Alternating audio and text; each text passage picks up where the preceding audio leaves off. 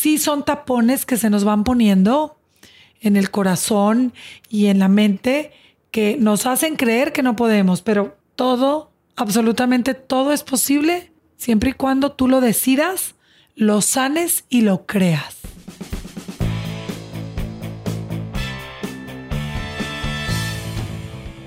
Bienvenidos a Crear o Morir, el podcast donde platicamos con personas que se han atrevido a crear su propia forma de ver el mundo. Esto sin morir en el intento.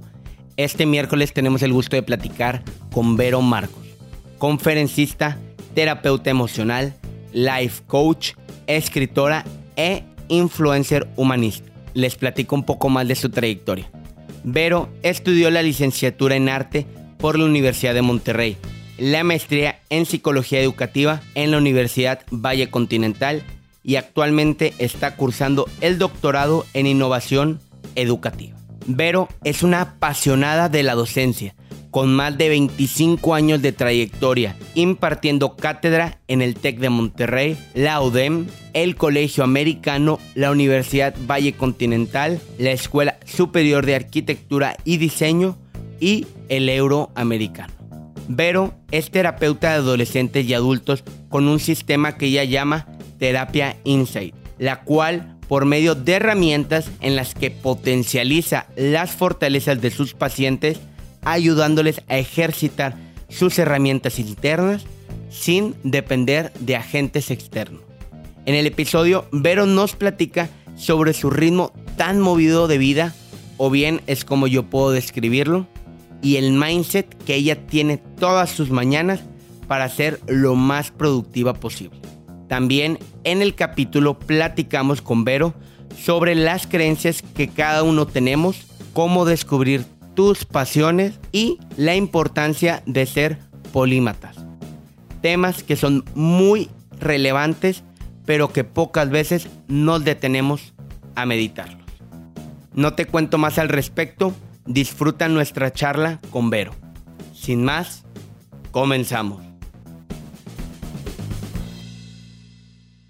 Bienvenida, Vero. Muchas, muchas gracias por tenerme nuevamente. Para la gente que nos escucha, por temas de audio, tuvimos que regrabar este episodio. Te repito, gracias por darnos otra vez de tu tiempo y ahora sí, como si fuera la primera vez. Gracias a ti. Estoy contenta porque yo pienso que todo es perfecto. La vez pasada grabamos, Muy estuvo padre. padrísimo, me sinceré, hablé de más y por algo conspiró el universo para que el sonido no funcionara, Exacto, dices. sí. Y estuvo muy raro que no haya funcionado, pero como tú dices, es por algo. Todo fue perfecto y aquí estamos por segunda vez para que me vuelvas a preguntar lo mismo, a ver si te contesto lo mismo. Vamos a ver cómo sale. pues bueno, Vero, aunque sea hay que empezar por el principio. Cuéntanos, ¿quién es Vero Marcos? Bueno, Vero Marcos es una mujer resiliente, terca, aguerrida y que no descansa hasta que no consigue lo que quiere. Perfecto. Vero, tú eres una apasionada de lo que haces. Realmente, desde ver tu contenido, ver tu carrera, porque primero que todo, y la gente que tal vez no te conozca, tienes más de 25 años siendo maestra. Sí. ¿Y qué tal? ¿Cómo, cómo, cómo encontraste esa vocación de lo que es actualmente? Lo que hiciste, porque a lo que entiendo, ya dejaste un poco a un lado Ajá. la educación como tal, pero ¿cómo encontrar Vero y cómo podemos ayudar a la gente que encuentre su pasión? Fíjate, y lo platicamos en la sesión anterior. Tu pasión es lo que haces desde chiquito a lo que juegas y en lo que se te va el tiempo. Exacto. Yo desde chiquita jugaba a la aeromoza, me gusta mucho viajar, jugaba mucho a la maestra, o sea, a la escuelita. Nunca jugué al doctor, por eso no estudié medicina. Sí. Y jugaba también a ayudar a las niñas, ponía las muñequitas y me contaban sus cosas y las ayudaba. Y yo siempre invito a los pacientes a, a irse a esa parte de su niñez para descubrir qué era eso que estaban haciendo y que les daban las 12 de la noche en la calle y les gritaban de que ya métete a cenar o que se te iban las horas haciendo algo que te apasionaba, por más sencillo que parezca. Me gustaba también al mismo tiempo, pues si estás jugando a la maestra, pues tienes al público enfrente. Hoy día doy conferencias. Eh, hoy día tengo a 27 mil alumnos en las redes, que, es lo mismo, porque no estoy en un aula, pero estoy dando clases. Sí, no es una educación tradicional. Exacto. Entonces, todo eso que hacías de chiquito, ahí está tu pasión. Y muchos me van a decir, ¿cómo? Pues a mí de chiquito me gustaba andar en bici. Por eso. Significa que te gusta estar al aire libre, que te gusta tener un deporte y que lo puedes fusionar con tu pasión. ¿Cuántos ciclistas profesionales no hay? Por ponerte un ejemplo. un ejemplo, sí. Perfecto, Vero. Entonces, la forma, parte para que la gente entienda, encontrar su pasión, enfócate en lo que tú pensabas que era un hobby o era algo que hacías naturalmente, pero esos son los destellos para que una persona pueda entender por aquí, por aquí me voy, porque muchas veces la gente se queda en el, no, es que es lo que me, lo que me impusieron, es lo que en, mi casa se vio, y mi papá fue el abogado y se ha sido el mejor abogado y pues tengo que irme por ese camino. Ese es el típico, el hijo del abogado, que el papá tiene una notaría pública, tiene que estudiar leyes, el hijo del médico, que su mamá también es médico y estudia medicina, y a mí me vienen a dar a terapia frustrados, Chema, que es una tristeza. Dice, soy rico, soy un abogado, soy el mejor abogado, pero no hago lo que amo. Imagínate el nivel de frustración que puede existir cuando no te apasiona lo que haces.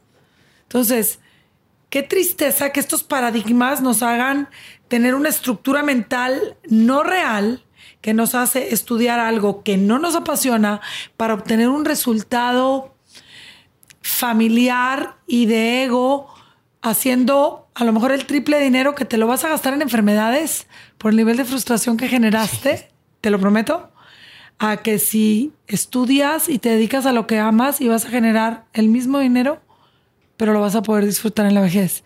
Y esto que te estoy diciendo está comprobado científicamente. Ok, entonces busca no seguir lo que tus papás o la sociedad te impone. ¿Cómo lo hiciste tú o cómo fue el tema familiar tuyo para poder hacer lo que tú, lo que te apasiona? Bueno, yo tuve un papá que era marciano, porque yo creo que no era de este mundo. Porque siempre me dejó estudiar lo que yo quise.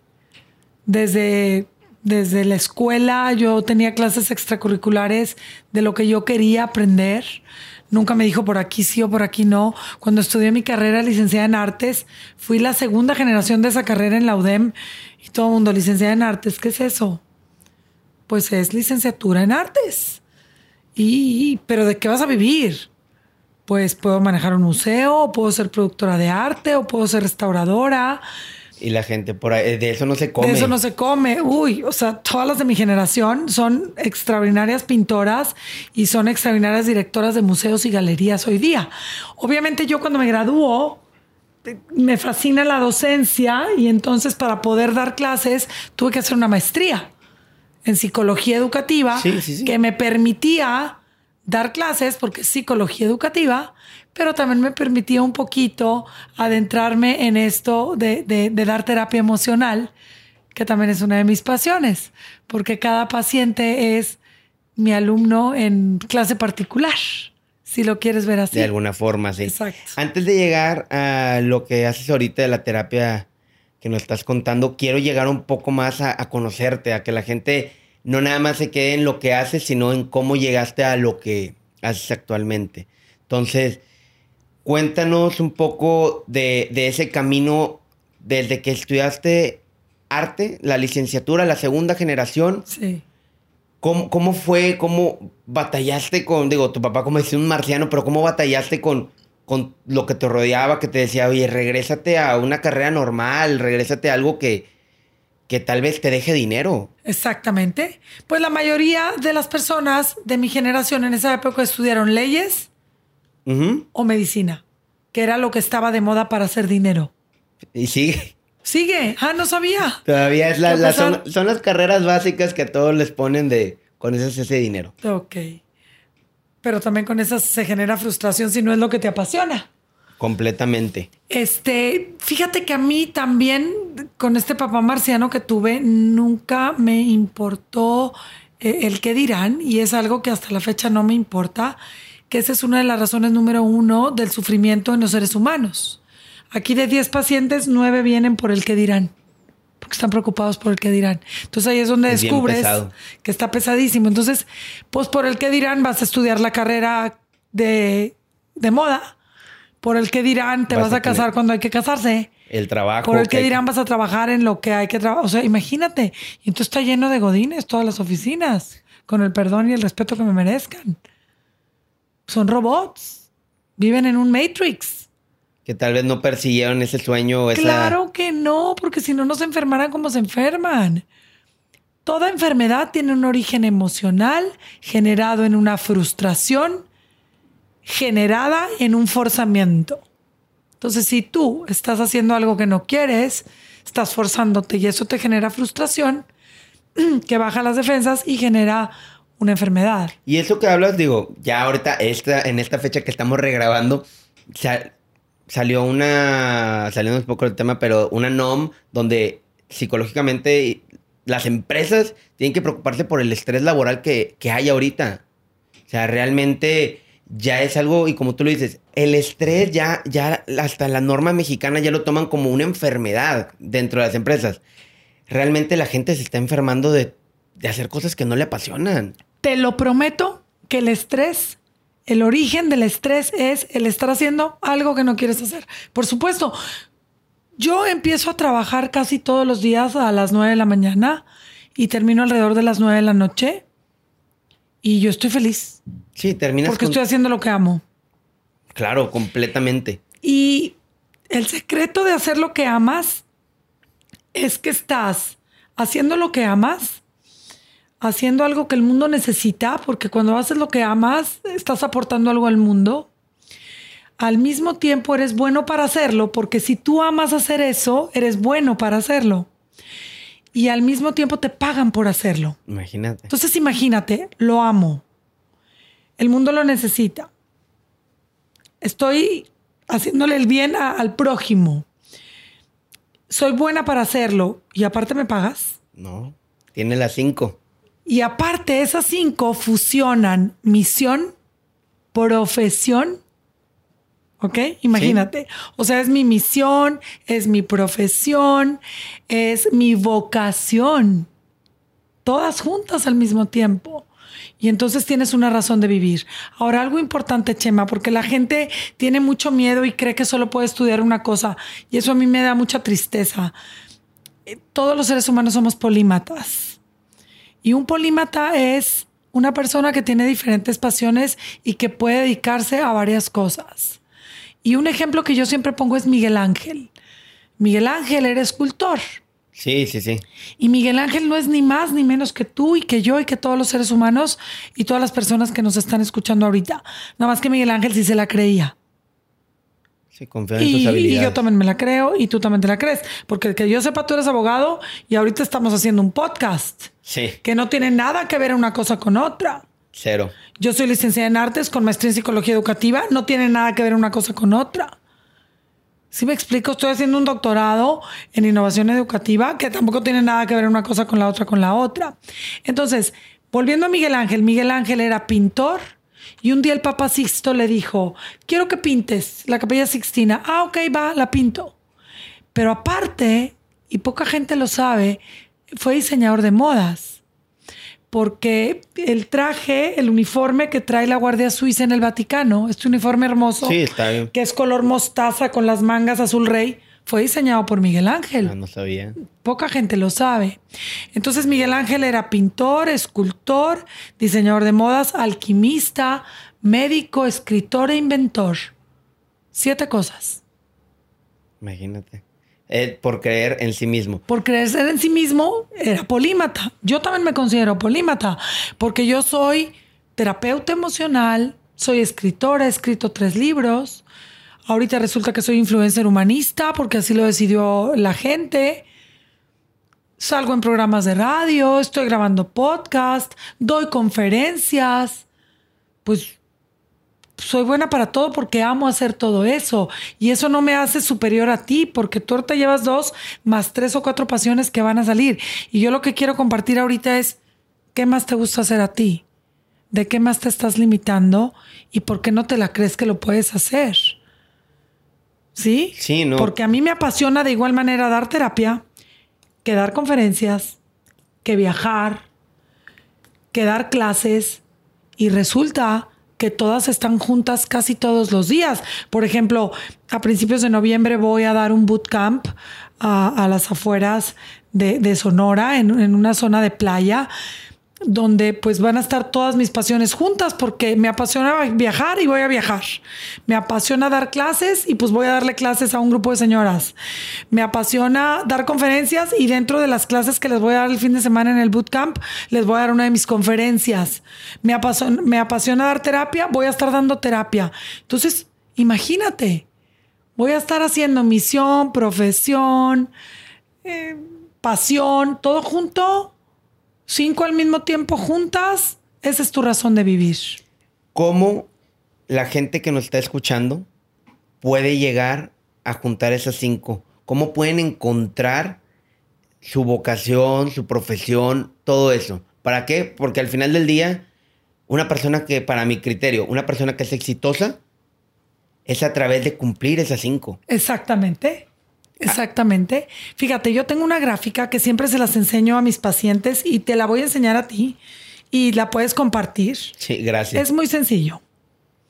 Existen cosas que amamos hacer, cosas que el mundo necesita, cosas para las que eres bueno, cosas para las que te pagan por hacer.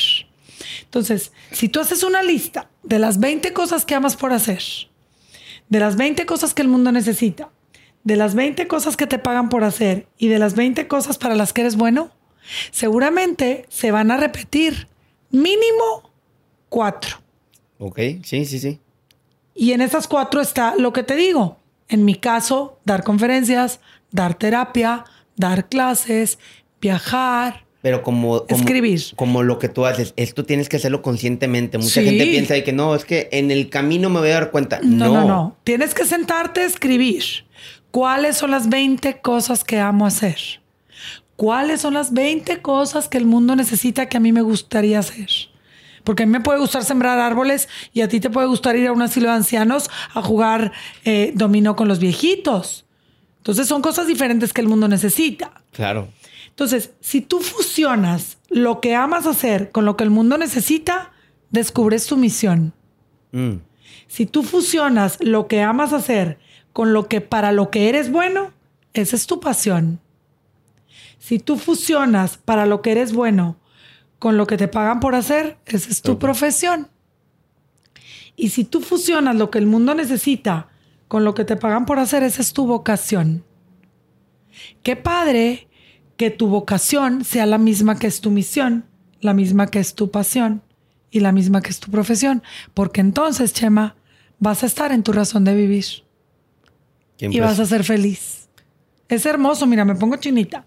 Es hermoso lo que te estoy explicando y es muy sencillo, pero es cuestión de que te sientes a sacarlo de tu cabeza, de tu sistema de creencias.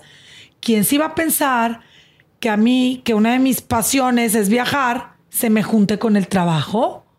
Es que yo cuando voy a dar una conferencia me están pagando el avión y estoy viajando. ¿Entiendes? Sí, completamente. Entonces, pues, razón de vivir. Y qué bien que no lo comparte y eso no lo, lo compartes para subirlo a nuestras páginas. Esto necesito que lo subas. Sí, no, súper. Para que sea el material de apoyo, junto con las siguientes páginas para que lo llenen. Entonces, aquí lo padre, eh, Chema, es que yo no quiero que nuestros escuchas, o ¿cómo se dice? Podcast oyentes, o ¿cómo se dice? no, sí, escuchas. Radio escuchas, o podcast escuchas, digan, híjole, no, pues entonces yo, pues, pues obviamente vas a descubrir que no estás haciendo lo que te gusta y que por eso traes estrés. Porque si no te gusta tu trabajo, pues es que no es ni tu vocación, ni tu misión, ni tu pasión, ni tu profesión. Punto. Punto. Obviamente ahorita no vas a renunciar. Primero vas a hacer esta lista, te vas a preparar emocionalmente y luego ya empiezas a crear el, el vínculo mental y emocional entre creer y crear para que lo logres. Por ejemplo, yo tengo una paciente que trabaja en un banco, que es ejecutiva, le va súper bien, pero no es su pasión. Entonces le dije, bueno, ¿qué es tu pasión? No, pues el, el diseño de imagen. Perfecto. ya estudió un curso de diseño de imagen en línea, ya está tomando otro, ya está empezando a dar eh, consultas de diseño de imagen los sábados y domingos, que son sus días libres. Y una vez que tenga su cartera de clientes, va a renunciar al banco. Pero ¿Ya es- entendiste lo que va a hacer? Sí, exactamente. Y es importante hacer puntualizar ese, ese tema en es un proceso. Hay, gente, hay gente que no, dejo todo para mañana. Espérate. Procesos. Claro. La vida se divide en procesos y es importante descubrir todo esto, llevártelo con calma y ya que lo encuentres, lo analices y hagas todo para poder llevarlo a cabo, dar ese salto. Exactamente. Que tienen a veces la idea a la gente, dejo todo, mañana empiezo con mi proyecto. Qué padre está tu idea, pero hold it. Claro, por supuesto, vamos a esperarnos. Por eso te puse el ejemplo de mi paciente. Sí, sí, sí. Ella, hasta que no tenga una cartera de clientes de sábado y domingo que le haga tener más ingresos que los que tiene en el banco, va a renunciar al banco. Completamente. Sí, porque este, esta vida así de sueños, pues tampoco, ¿verdad? Entonces, razón de vivir. Razón de vivir es la que tienes cuando tienes la fusión de misión, pasión, profesión y vocación. Yo te puedo decir que mi razón de vivir es dar terapias. Mi razón de vivir es escribir libros. Mi razón de vivir es dar conferencias. Mi razón de vivir es viajar. ¿Sí? Entonces, todas juntas, casi siempre. Por eso estoy feliz. Y retomando también eh, lo que habías dicho antes, la importancia de ser polímata. ¿Por qué? Porque para encontrar tu razón de vivir, siento yo que tienes que estar experimentando qué me gusta en- de todas las áreas. Para decir, yo no sabía que me gustaba conducir un podcast. Hasta que lo estás haciendo hasta que lo ahorita. estoy haciendo. Yo no sabía que me gustaba ser entrevistada hasta que me estás entrevistando. ¿Sí me explico? Sí. Entonces, claro que tienes que experimentar, pero más que experimentar, Chema, es irte a tu niñez. ¿A qué jugabas? ¿Qué te gustaba? ¿Con qué te gritaba tu mamá? Ya es hora, ya métete, Chema. Ahí está. Si tú jugabas a ser el abogado, pues ahí quédate. Pero es que te tienes que ir a la niñez para descubrir. Yo te prometo que ahí lo encuentran todos y cada uno de los que nos están escuchando. Ahí empiezan a armar el rompecabezas y a descubrir realmente qué los hace felices. Porque a esta vida vinimos a ser felices. Qué triste estar haciendo lo que no te guste. Y vida nada más hay una. Exactamente. Es, es- ya sé que he dicho, es importante, pero todo es importante aquí de lo que nos comparte. Lo de la niñez, también para encontrar por qué crees lo que crees, porque tienes a veces creencias limitantes que dices, chin, es que yo no puedo hacer eso. Lo has intentado, no, pero yo no puedo. Regrésate a la niñez, regre haz tu introspección, ve con un profesional que te diga, es por esto, ¿sabes algo? Esto no es mío, es una creencia comprada de X, Y o Z. Vuelvo a poner un ejemplo de otra paciente que de chiquita se burlaron de ella unos compañeritos cuando pasó al frente. Y después de eso ella no puede hablar en público. Obviamente ya se lo quité en terapia, pero era una limitante y ahorita es una super blogger que no lo podrías creer porque se cortó esa limitante que tenía de no poder hablar en público por una falsa creencia de una burla en en el kinder, de escuela. ¿Tienes algún tip o algún ejercicio para la gente que nos escucha que quiera encontrar o ver esas creencias limitantes que se tiene? Las creencias limitantes nos las inculcaron desgraciadamente papá, mamá, abuelos, tíos, primos o maestros. Desgraciadamente, o sea, si un maestro un día te dijo, no, no vas a poder, no, tú nunca te vas a graduar. También me llegan pacientes que no se graduaron lo de mismo. carrera porque un maestro en la primera le dijo, tú eres un papanata, nunca te vas a graduar. ¿Cómo le vas a creer a una persona contra el resto del mundo? Que te, que te dicen muchas veces, tú no puedes, realmente tal vez él no- es el que no puede. Está Claro. proye- es una proyección. Claro, pero eso lo aprendemos ya de grandes. Entonces, sí son tapones que se nos van poniendo en el corazón y en la mente que nos hacen creer que no podemos, pero todo, absolutamente todo es posible siempre y cuando tú lo decidas, lo sanes y lo creas. Qué importante lo que nos estás diciendo. A veces uno tiene que buscar el perdón de uno mismo, que a veces dices, ah, chinga, yo siempre me he perdonado o algo, pero realmente para poder crecer, para poder, hago comillas, evolucionar como una como persona, es importante dar un paso atrás, perdonarte para poder continuar. Y fíjate, Chema, este tema lo tocamos también la vez pasada, que era el, el pues la mente, ¿no? O sea, la mente, tú decides hasta dónde vas a creer lo que te dicen que se puede o lo que no se puede. Todo se puede. Sí. Absolutamente todo. Todo. O sea, Miguel Ángel no es más que tú ni que yo. Todos somos iguales, todos somos humanos, todos crecimos con las mismas aptitudes, con el mismo cerebro, inteligencia, pero tú decides si la desarrollas o no. Hace ratito tuve un paciente que le digo, ¿y usted lee? No, yo nunca he leído. Pues, ¿cómo lo ayudo? Imagínate. Tenemos que leer para evolucionar, para aprender. ¿No? Completamente de acuerdo, sí. Digo, yo no te puedo decir que soy el mejor lector, pero me encanta estar leyendo. Y es importante ayudarte, porque no nada más es ir con Vero Marcos a que me ayudes también. Son consultas de 45 minutos. Pero afuera es ayúdate, apóyate para poder salir claro, Claro, yo al paciente le dejo tarea de lecturas, le dejo tarea de ver documentales, de escribir, porque es un vaivén. El 30% es lo que yo les enseño en terapia y el 60% es lo que ellos hacen afuera. Si deciden creérsela, porque yo no curo a nadie y a mí siempre me gusta dejar eso en claro. Yo a todos les doy la misma información. Depende del paciente quien la escucha, la ejecuta y la lleva a cabo y entonces va a haber resultados. Es que hay gente, digo, no es por quemar ni nada, sino para que, que se vea que tiene que haber una acción detrás de ir nada más con, una, con un profesional a encontrarte. Tiene que haber un... En el, el, salir es, es, el reto más grande, es el 70% de todo lo que, lo que tú, lo que los profesionales hacen. O sea, realmente para poder uno encontrarse, a tomar acción y poder salir adelante para poder llegar a tu razón de vida. Exactamente. Y repito, que te valga madres el mundo. Yo hago lo que me da mi regalada gana. Todos los días de mi vida. No me importa el que dirán de nada. Que si dormí aquí, que si dormí allá, que si estoy con alguien, que si estoy sola, que si tengo hijas, que si la mandé a estudiar fuera, que no me interesa nada. Y eso es lo que me tiene liberada y eso es lo que me tiene haciendo lo que amo. Desgraciadamente la gente gasta mucho pensamiento y energía en complacer a los demás y entonces todo ese pensamiento y energía lo desenfocas de tus pasiones y no las logras. Por cumplir los sueños de alguien más. Y entonces vives en un Matrix, en una Matrix, como la película Matrix. Sí. O sea, vives, en, vives en la Matrix. Yo no vivo en la Matrix. Duda, y pido tus tips a cada rato, pero ¿cómo podemos hacer que a la gente le valga madre lo que piensan los demás? ¿Cómo empieza uno?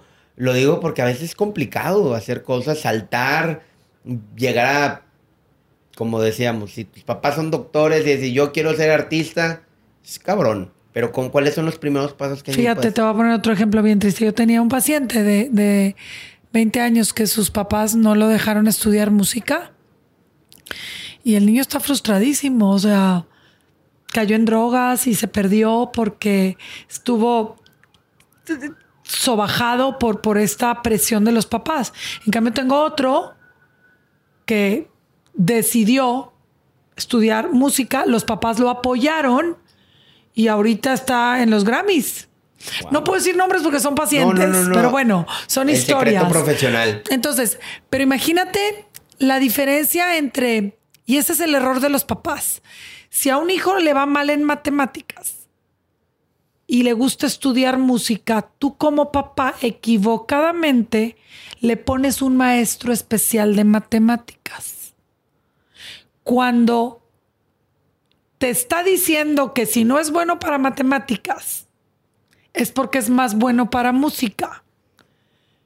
Ok, ponle el maestro de matemáticas, pero no lo castigues sacándolo de la clase de música. ¿Entiendes? Sí, sí, sí. Porque se supone que es más bueno para la música, entonces le vas a poner un maestro especial de música y lo vas a mandar a estudiar a un campamento de verano de música. Y vas a tener al de los Grammys. Este es el caso del de los Grammys. Y el caso del otro es, no era bueno para las matemáticas. ninguno de los dos era bueno para las matemáticas. Pero a uno lo castigaron sacando de la clase de música porque no iba bien en matemáticas. Y al otro... Lo dejaron en un, campamento. de música. ¿Sí entiendes? Sí, no. Eran los mismos muchachos con los mismos potenciales, con los mismos ideales. Uno con dos papás supresivos, que vas a hacer lo que yo quiero, vas a estudiar lo que yo quiera, termino en drogas. Y el otro que lo apoyaron. el otro que lo apoyaron, Grammys. O sea, papás, por favor, despierten. O sea, si tu sueño frustrado era ser médico y no lo lograste, no quieras que tu hijo se desarrolle en tus frustraciones. No es justo. Qué pena, lo siento. No, no, no, no. Estoy impactado, pero me, me- me encanta ese lado porque pocas personas hablan de la importancia de. Y nos vamos a salir un poco del tema otra vez, pero de cómo educar a los hijos, de, decir, güey, no eduques a tu hijo, no es tu sombra. Es una persona que es tú lo tienes a tu cargo hasta que crezca y todo, pero es para que lo apoyes a seguir, no a que te siga, cabrón. Y muchas veces sucede. Y sí están linkeados estos temas, Chema, porque las pasiones frustradas de un papá, porque sus papás lo suprimieron sí, y sí. estudió otra cosa, luego quieren que el hijo estudie otra, que tampoco quiere el hijo. Y todo en Entonces, frustración. imagínate cómo está el mundo. Por eso está el mundo como está, Chema. Por eso está el mundo como está. Es un mundo suprimido y reprimido. Sí. Suprimido y reprimido. Suprimido, o sea, te chingas, estudias esto. Y reprimido porque yo quería estudiar esto y no pude. Y entonces, Pero quisieron y alguien me dijo que lo hiciera y... Y es el tomar acción en, en tu propia vida. Poca- pocas personas lo hacen y son los casos de éxito del... de éxito real. Sí. No de éxito de dinero. No, no, no, no. De porque hizo lo que quiso y ahorita lo tacharon el caso de Miguel Ángel. Lo tachaban de loco y luego ya cumplió y, e hizo y deshizo y ahora es un genio. Pero porque dijo, yo hago lo que... Todos los que estamos locos hacemos las cosas con locura. Y el amor es la locura más grande que existe en este mundo. Y el amor es el que te impulsa a hacer lo que amas. Sí tenemos que estar locos para hacer lo que queremos. Sí, eso sí, completamente. Y yo me considero una feliz loca que hago lo que quiero. Volviendo un poquito a esta parte cómo le hago para que no me importe el que dirán. Sí, No me importa el que dirán porque el que dirán no rige mi vida. ¿Sí? No, no ha hecho nada por mí el que dirán. algún momento rigió tu vida y te lo Por fuiste- supuesto. ¿Cómo, ¿Cómo fue ese a la chingada? Tuvo que haber regido mi vida el que dirán para que ahora no me importe. Es- Pues porque crecí en una sociedad sanpetrina donde así es. Se, se impone mucho en... Sí, pero influyó mucho que tuviera un papá que era muy Marciano. importamadrista como yo. Entonces traigo ahí como la fusión un poquito, ¿no? La mezcla. A mis hijas las eduqué completamente libres en ese sentido. Valeria estudió chef Ah, qué qué y no en la escuela de chefs número uno de Monterrey donde estudió todo el mundo, no, en la que a ella le gustó. Y ahorita está en Barcelona, es- está haciendo una especialidad en repostería. Valentina va a estudiar arquitectura porque ella lo decidió y no tiene nada que ver chef con arquitectura, con licenciada en artes, con maestría en psicología educativa. O sea, aquí cada una estamos haciendo lo que nos da la gana. Eh, yo para que la gente se libere de un poquito del que dirán es bien sencillo. Este mundo es un dar y recibir. Y yo te pregunto, ¿qué te está dando el que dirán? ¿Qué te está dando? pregunta. Y ya con eso ya me contestaste. Porque no te da nada. Al contrario, te vacía. Y no solo te vacía, sino te drena. Y hace que generes un vacío existencial. Y el que dirán es muy fuerte, Chema, porque te hace vestirte como no te gusta. Usar bolsas que no te gustan. Meter a tus hijos en colegios que no te gustan y viajar a lugares que no te gustan. Y entonces abres tu refri y está vacío porque estás aparentando lo que no eres y lo que no puedes ser y lo que no quieres ser. Y eso te deja más vacío. Y al final del día, al final de la vida, dices, chingados. Te enfermas, ¿A dónde llegué? te enfermas, te botoxeas, te cirujeas y estás siendo quien no eres. Y así termina. Y así se quedan. Y el Sí. siguiente, porque si traes todo eso, tu siguiente generación Es igual. Va pa' igual. claro. Hasta que alguien rompa esa, Ese paradigma. ese paradigma. Sí. Es que es importantísimo sentarnos a ver los paradigmas, los tabús y las creencias que ni sabíamos que, que teníamos ahí, cuestionarnos. Yo soy amante de cuestionar todo y me gusta cuestionar las bases para que puedas entender por qué haces y por, por qué haces lo que haces y por qué no dejas de hacerlo, por qué te detiene para, dejar, para poder dejar de hacerlo. Yo te voy a preguntar algo. ¿Se te hace normal que aquí en nuestra ciudad todas las señoras tengan el cabello del mismo color? Mismo corte. todas tengan el mismo corte, el mismo coche, la misma bolsa, estén sus hijos en los mismos colegios, tengan departamento en la misma playa y hablen de lo mismo? Yo te pregunto, ¿es normal? No, para mí no. Y ahí te va otra. No puede ser que te guste una bolsa que de entrada está espantoso el diseño, que tiene dos letras en las que estás anunciando a alguien y que no te está pagando nada por anunciar. Estás pagando un dineral por algo que ni te gusta. Pero para pertenecer a un grupo al que no perteneces, para sentirte como no eres. Y entonces necesitas la pastilla antidepresiva para poder no deprimirte por tu triste vida vacía y la pastilla ansiolítica para poder dormirte porque no tienes paz interior. Qué fuerte. Pero es la realidad. Realmente Y entonces es como una escuelita militar. Todas están iguales. todas no esas- puede ser. Es imposible. No es normal. No tienes un- una identidad propia, pierdes tu identidad. Y si te gusta andar con un batón como ando yo, pues no. Porque no es lo que te dicen que Pues no es lo que no es como andan todas. Ni con el cabello güero, ni, ni teniendo cesárea. No es posible que en Monterrey todas las mujeres estemos defectuosas para tener cesárea. ¿Sí sabes que es la ciudad número uno No. a nivel nacional en cesáreas? No, no sabía. Pues no podremos estar defectuosas tantas. Yo por eso fue natural y sin anestesia. Pero bueno, es que te repito, yo soy marciana. No saliste, no, te saliste de la caja. La oveja negra. Pues mira, A ver, dime. yo soy la oveja que se divierte de la familia. Sí. Y eso me lo enseñó Juanma. Somos las ovejas que nos divertimos de la familia porque sin hacerle daño a terceros hacemos lo que nos da la gana. Es importante no hacerle daño a terceros, haciendo lo que te da tu Sí, gana. puedes hacer lo que quieras mientras que no afecte. Es, es lo más importante. Pero yo te garantizo que si las personas que nos están escuchando ahorita hacen un alto y van y se cortan el pelo como quieren, se visten como quieren y hacen lo que quieren y siguen su pasión, yo les garantizo 25 años más de vida. Sana. Garantizado. Garantizados. Excelente. Y se te van a quitar las enfermedades que traes. Y las arrugas. Y las arrugas, porque la mejor crema antiarrugas es la paz interior, chamita. Claro. Tú me ves aquí de 49 años sin botox y sin cirugías, porque pues no las necesito. Me acepto tal y como soy. También las arruguitas son hermosas a la edad que te correspondan.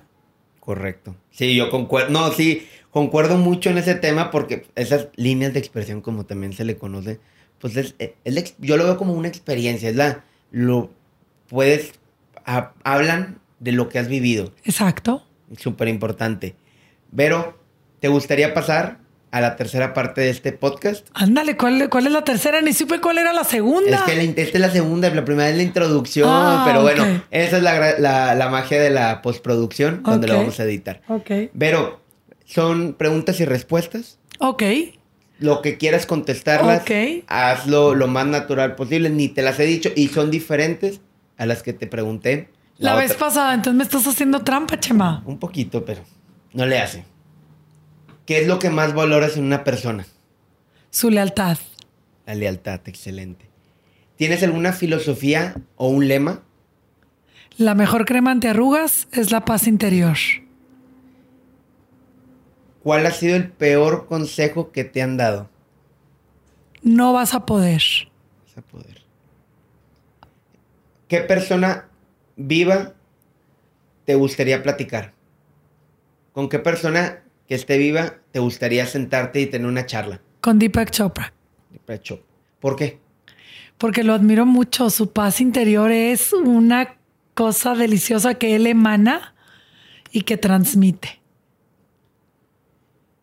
¿Qué significa éxito para Vero Marcos? Híjole, qué bonita pregunta. Éxito es, fíjate nada más lo que te voy a decir. Éxito es estar feliz, dormir tranquilo, tener una familia unida y vivir en abundancia. Muy bien, muy completa. ¿Libro o no, libro favorito? Mi libro favorito ahorita. Ahorita, sí. Un curso de milagros. Hace muchos años, la de, el libro de Muchas vidas, muchos maestros. Me fascina ese libro. ¿Qué es lo que le encuentras ese libro? ¿Qué es lo que... el, libro, el libro de Brian Weiss, de Muchas vidas, muchos maestros. Es un libro que te enseña a detectar lo que hay atrás de tu alma.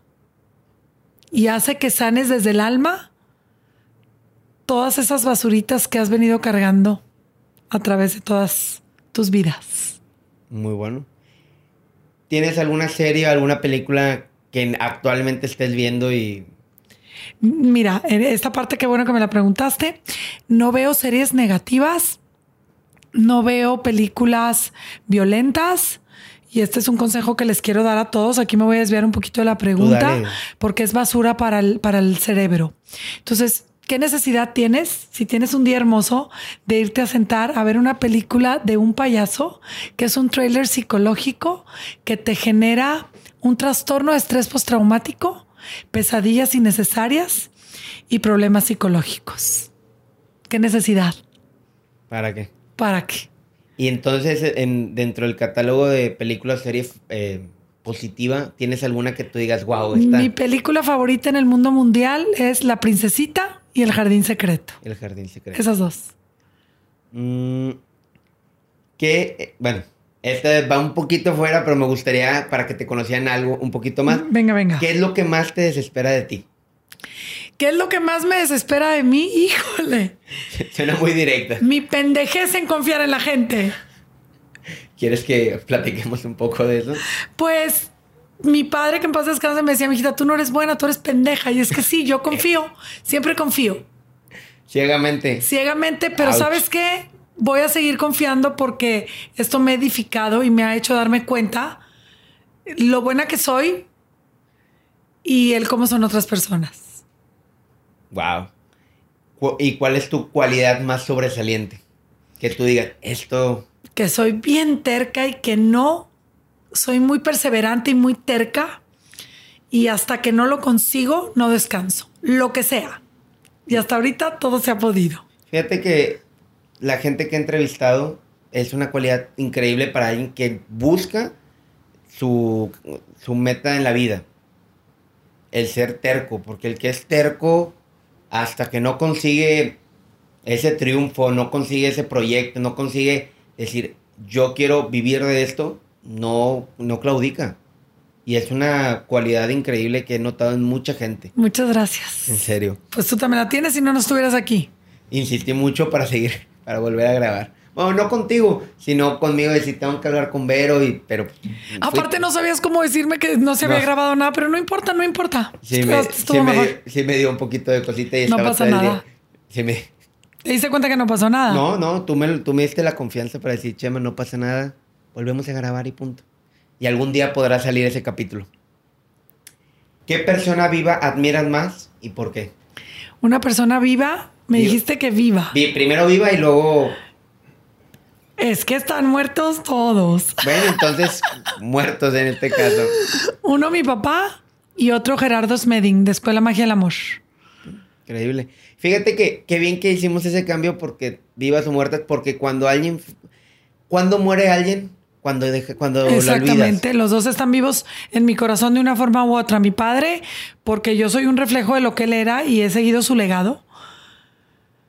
Y mi meta es seguirlo siempre. Y otro Gerardo Smeding, porque Escuela Magia del Amor, que él la fundó, ha sido un, un remolino en mi alma y es la que me hace calmarme, la que me hace aceptar, la que me hace saber que lo que me pasa me corresponde y entonces no lucho con mi ser interior. Estoy tranquila con todo como sucede. Excelente. Y ya por último, para la gente que nos está escuchando, ya nos has dado bastantes consejos, pero ¿qué consejo le darías a las personas para que sigan sus pasiones? Haz lo que te dé tu regalada gana. Vero, muchísimas gracias por estar aquí, gracias por tenerme en tus dos consultorios.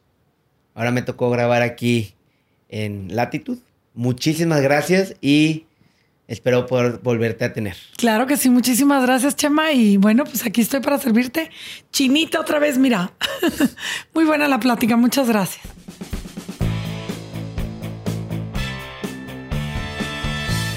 Espero que les haya gustado el episodio de este miércoles. Si fue así, dense una vuelta por las redes sociales de Vero. Se las estaré dejando en la descripción del episodio, su Facebook e Instagram. Ahí sube contenido muy interesante y muy relevante de todo lo que ella está haciendo actualmente. También en la descripción encontrarán su página oficial por si quieren conocer un poco más de ella. No se olviden también de suscribirse a nuestras cuentas de Facebook e Instagram, Crear o Morir Podcast. Nos ayudaría bastante para seguir creciendo la comunidad y que podamos subir contenido de manera frecuente. Bueno, sería todo por hoy. Nos vemos el siguiente miércoles.